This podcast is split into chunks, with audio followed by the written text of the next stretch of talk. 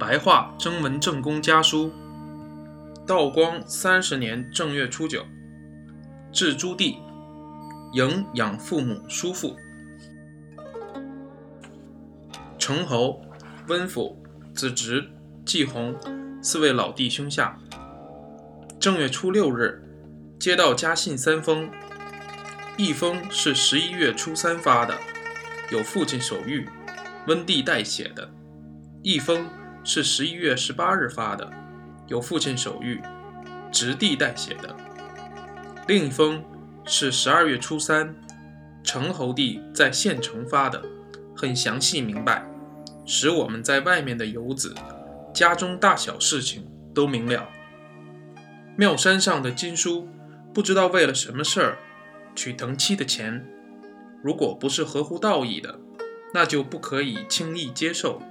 要做一个好人，第一要在这个地方下手，能使得鬼符神亲，自然见识一天天增进，正气一天天刚健。不然的话。不知不觉便堕落到卑污一流，必定有被人看不起的一天。不可以不慎重。诸位弟弟现在正处在极好的时候，家里事由我一个人担当，正应该做一个光明磊落、神清鬼服的人。名声一旦传了出去，信义一经确立，随便说一句，无事不成，不必要贪这点小便宜。父亲两次手谕。都说不想我请假探亲，而我的意思是，想天天侍候父母身边，这点做不到，便不得不行营养的计划了。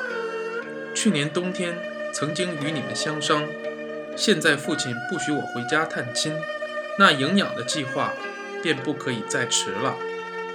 所为难的地方是堂上有四位老人，如果专迎接父母而不迎接叔父母。不仅我心里不安，就是父母亲心里也一定不安。如果四位都接来，又考虑叔母并没有全好，远道旅行，跋山涉水尤其艰苦。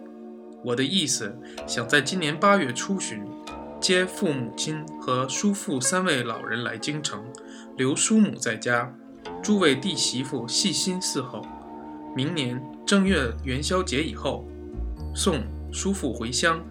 我能够和叔父相聚几个月，我也就心安了。父母能够与叔父同行几千里到京城，父母的心也安。叔母在家半年，专门请一个人服侍，诸位弟媳妇又细心奉养，叔父也可以心安。叔父在家抑郁了几十年，现在出外潇洒半年，又可与侄儿、侄媳妇、侄孙团聚，叔父也可快乐舒畅。在家坐轿向相谈，成侯先去雇好船只，伺候老人开船之后，成帝即可回家。船到汉口，我派京妻在那里迎接，由汉口坐三乘轿子到京城。行李和婢女仆人用小车，比较容易办理。